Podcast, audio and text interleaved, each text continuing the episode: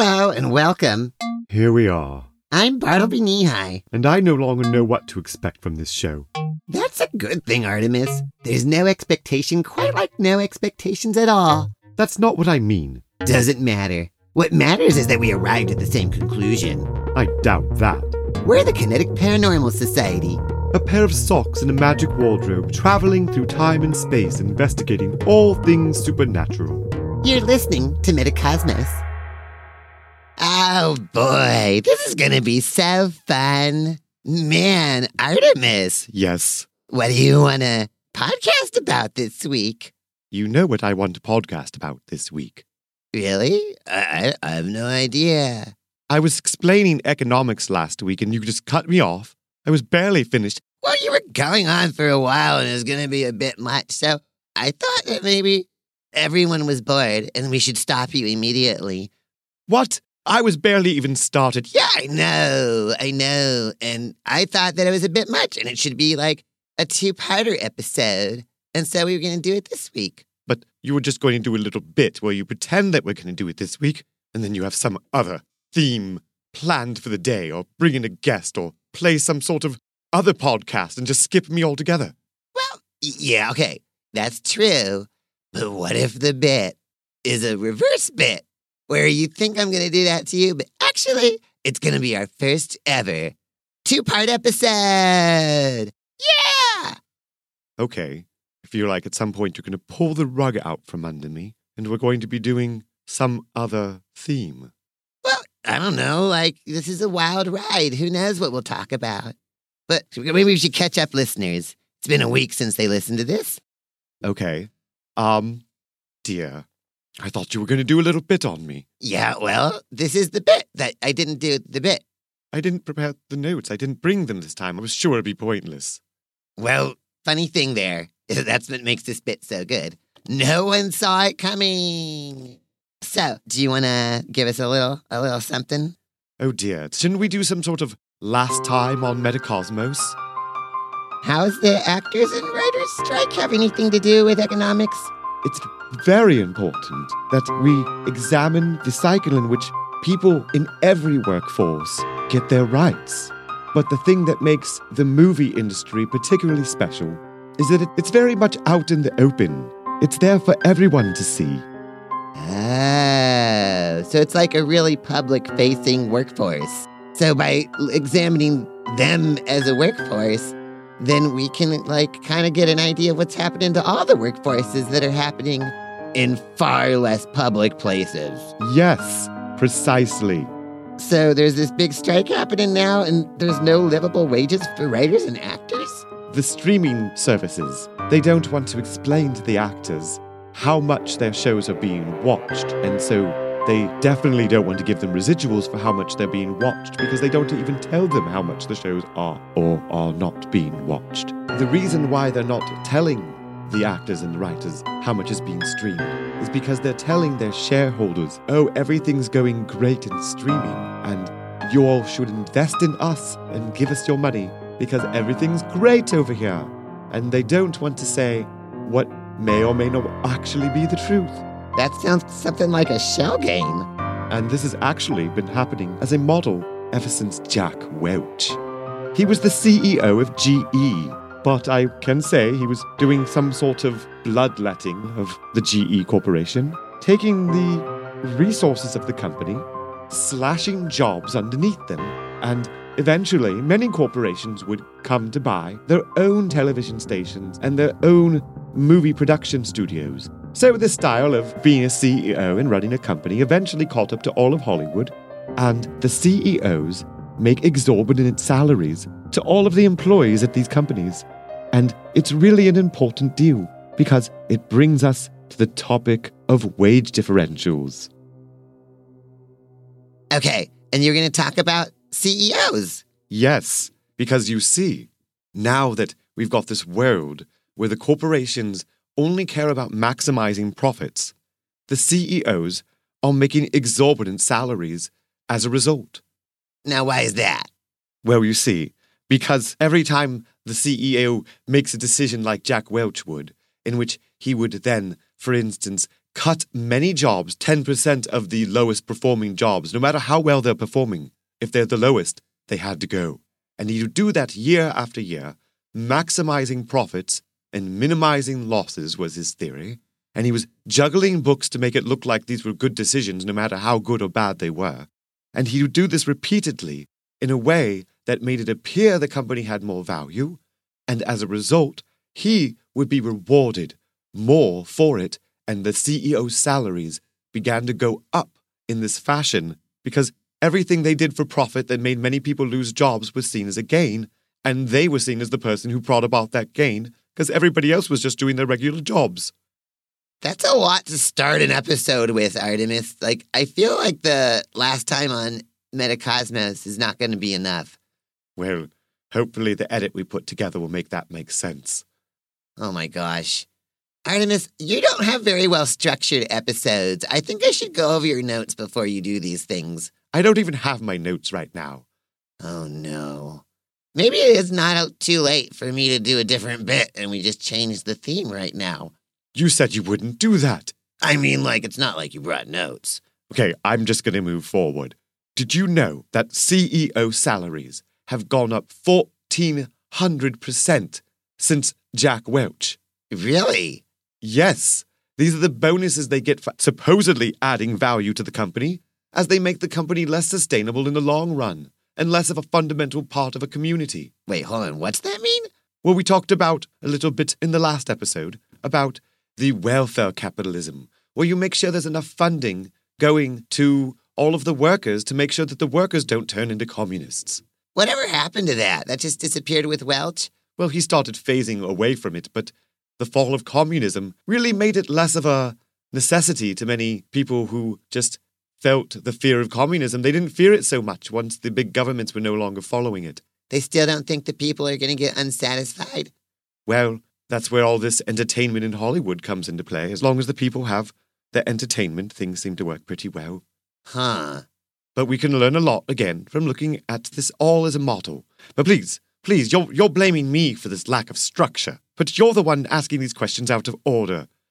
What do you mean, order? You don't have any notes. Well, I did write notes at one point, and I'm just working off the notes I remember writing. Oh my goodness. You were talking about like um, egalitarian wage differentials.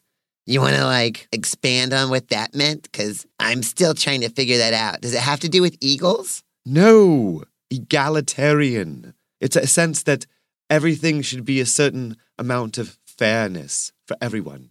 Oh, wow. That sounds really nice. Sounds kind of like Star Trek. But, but don't start talking about Star Trek. We're not doing a Star Trek episode.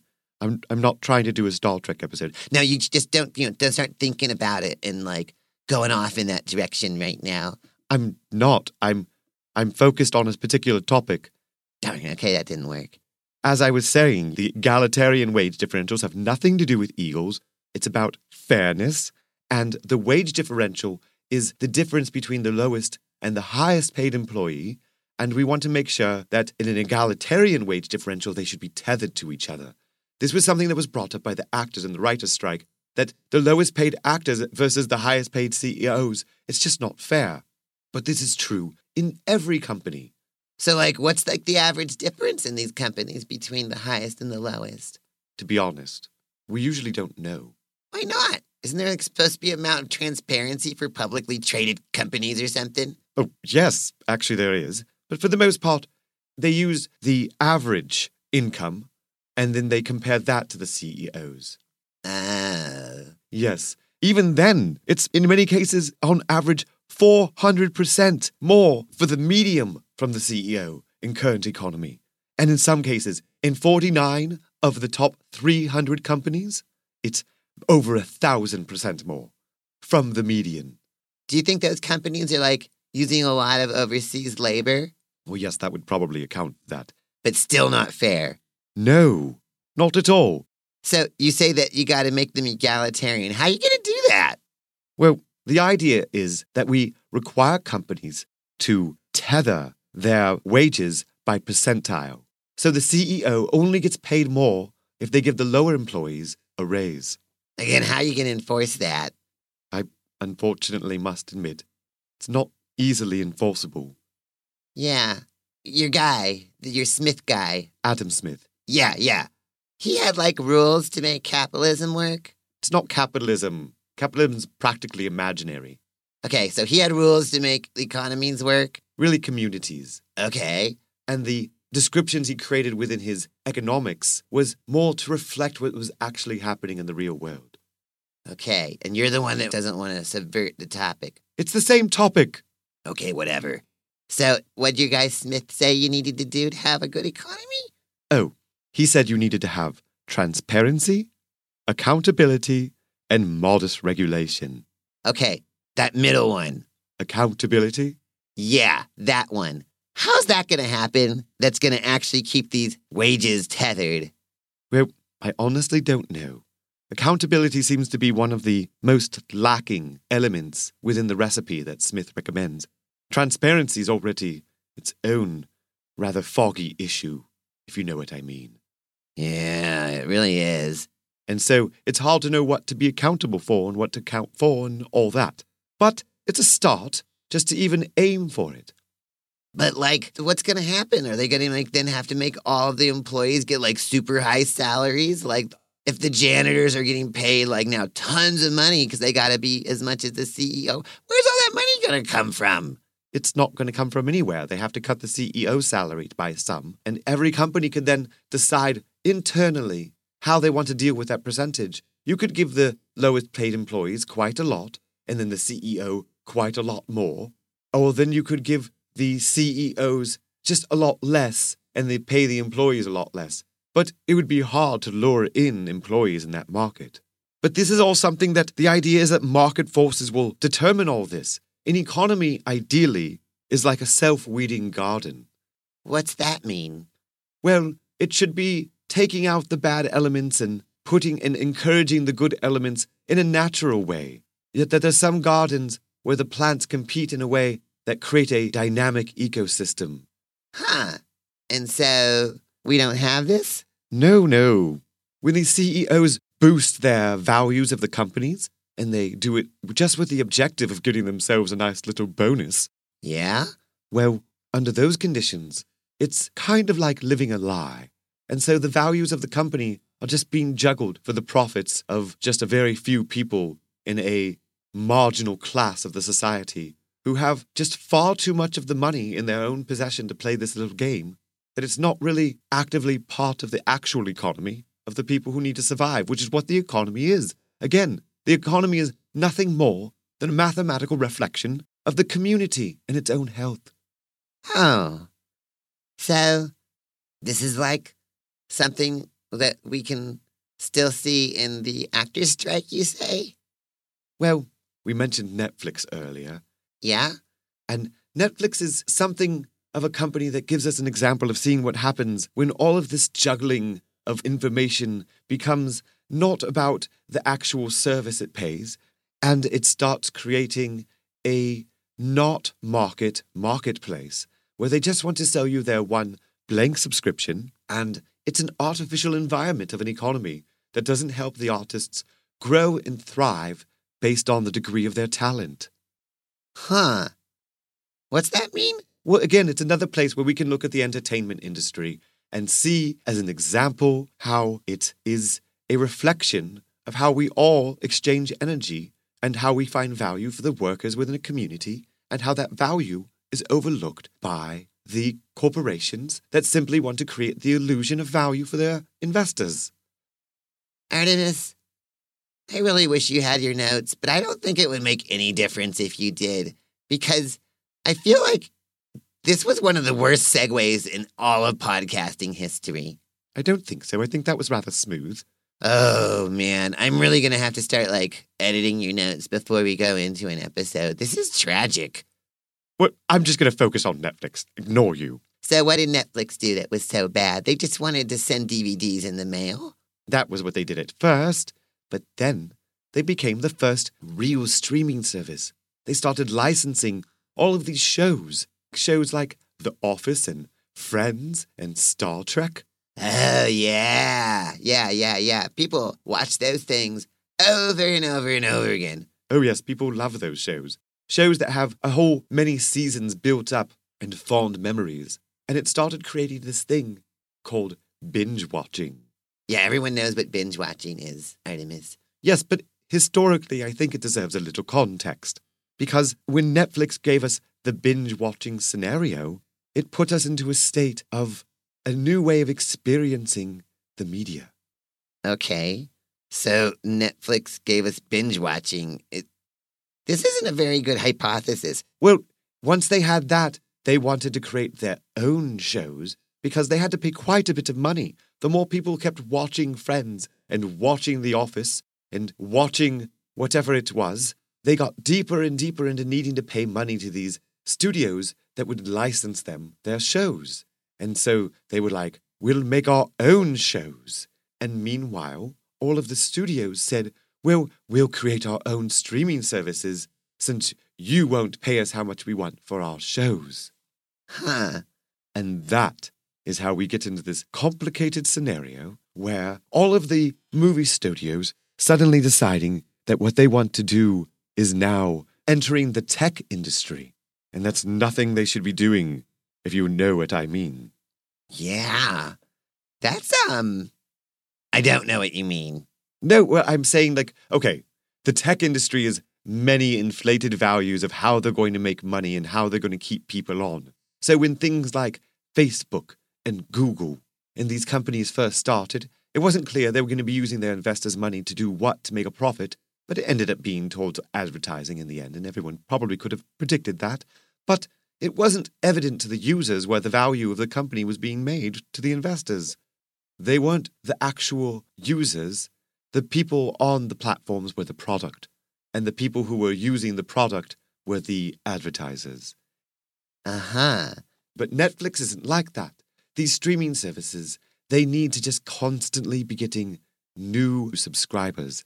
And that was the way they showed value to their investors. And so to do that, they would. I, I got it. I got it. They made a awesome bunch of shows and movies. Well, actually, yes, at first they kind of did. They gave quite a bit of creative liberties to artists. And the first early of them, the booming ones, gave them quite the reputation that there were certain shows you weren't going to find on television, you weren't going to find in any movies, and you'd find them on Netflix. But since then, they've kind of moved to more of a quantity over quality model. And in doing so, it's not about getting you to watch something you like, it's just about getting you to scroll forever. They're more competing with sleep than they are anything else. Huh. Yes, the more you're just looking, you could spend hours on their platform, and it doesn't matter whether you really enjoy a show to the end as long as you keep looking and find another. Huh. And that's why they won't make their shows past the second season because then they'd have to give everybody a raise. And they see no profit in giving the creators a raise. That doesn't sound very creator driven as it originally made themselves out to be. Not when you're not paying them very much in the first season. And hence why we've been having these writers' strikes that just finished and the actors' strikes. And it's going to be quite interesting to see what the new economy would look like, in which the streamers have to share some of their profits with the creators. Wow. That is going to be interesting to see. So, gosh, do you think that the actors are going to resolve their strike pretty soon? Oh, probably. Now that there's a model based on the writer's strike, it should resolve itself pretty evenly. Wow. So, this was probably the worst episode of Metacosmos ever, Artemus. What? What do you mean? It's all over the place. Like, there was like no sense of finality just then. And I'm really regretting that I didn't do the original bit at this point. That's ridiculous. This was a very educational episode. No, this is. This was a jumbled mess. I don't know if we. Maybe we can fix it in the edit, but oh my gosh. Oh my gosh. Well, thanks everyone for coming out. I'm Bartleby Neehi And I'm Artemus Neehi Listen to you. You're suddenly proud. Look what you look at this mess you've made, and you're taking that tone. It's a. I think this was probably our best episode. Oh yeah, yeah. Okay. Um, check it out, everyone. This is the most important call for writing in ever. Tell us Was this the worst or the best episode ever of Metacosmos? For everybody who thinks this was the worst episode ever, I'm sorry. And I promise that next time and every other time, I'm going to either just do a whole like shenanigan on this guy and I'm not going to let him do these shows to you guys. Or, or, um, I'll figure out some bit. It'll be fun. And if you really like and you actually think this is the best episode ever, like seriously, Artemus, it's not. Um, you you can tell us, and I guess I guess I would have to let Artemus do this more often. Um, so yeah, I can't believe you phrased it that way. no, no, that's the perfect way to phrase it. So thanks everyone for listening.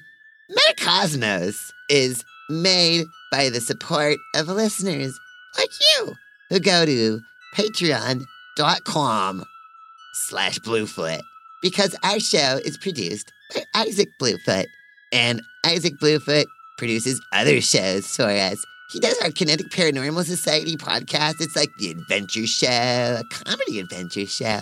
And it's awesome. I don't think it is, but to each their own. Yeah, it's so funny. Also, Isaac Bluefoot produces Superman, Son of Al, the unauthorized biography of Clark Kent. And it's a super awesome, like, audiobook podcast with music and lots of, like, characters, and their voices are super cool. And it's awesome. It really is something special. And you can listen to it at sonofalpodcast.com or, like, just look up, like, Superman or Son of Al wherever you listen to podcasts. And it's, like, really awesome. Also, Metacosmos is made with the support of Humble Hot Air. Thank you, Humble Hot Air. Go to humblehotair.org and listen to the streaming anytime you need a good stream of things. And they're awesome. It's the best. And there's so many good songs and great talk shows, just like this one. Or I should say, there's really nothing like this one, but they're really great talk shows nonetheless. Everyone's different, you know? So you can also, if you want, you can support all these productions by checking out Omen Quest cards at omenquestcards.com. If you get yourself a deck and put them like in your purse or your pocket, they really fit in a purse better. You should carry a purse for that or a backpack. Anyways, you carry them with you, and it's like a kind of a, a box of magical conversations that just, you gotta try it. It's so cool. So, anyways, thank you all so much. You're wonderful. And I love you. I absolutely cannot believe you called this the worst episode. Listen, it's too late.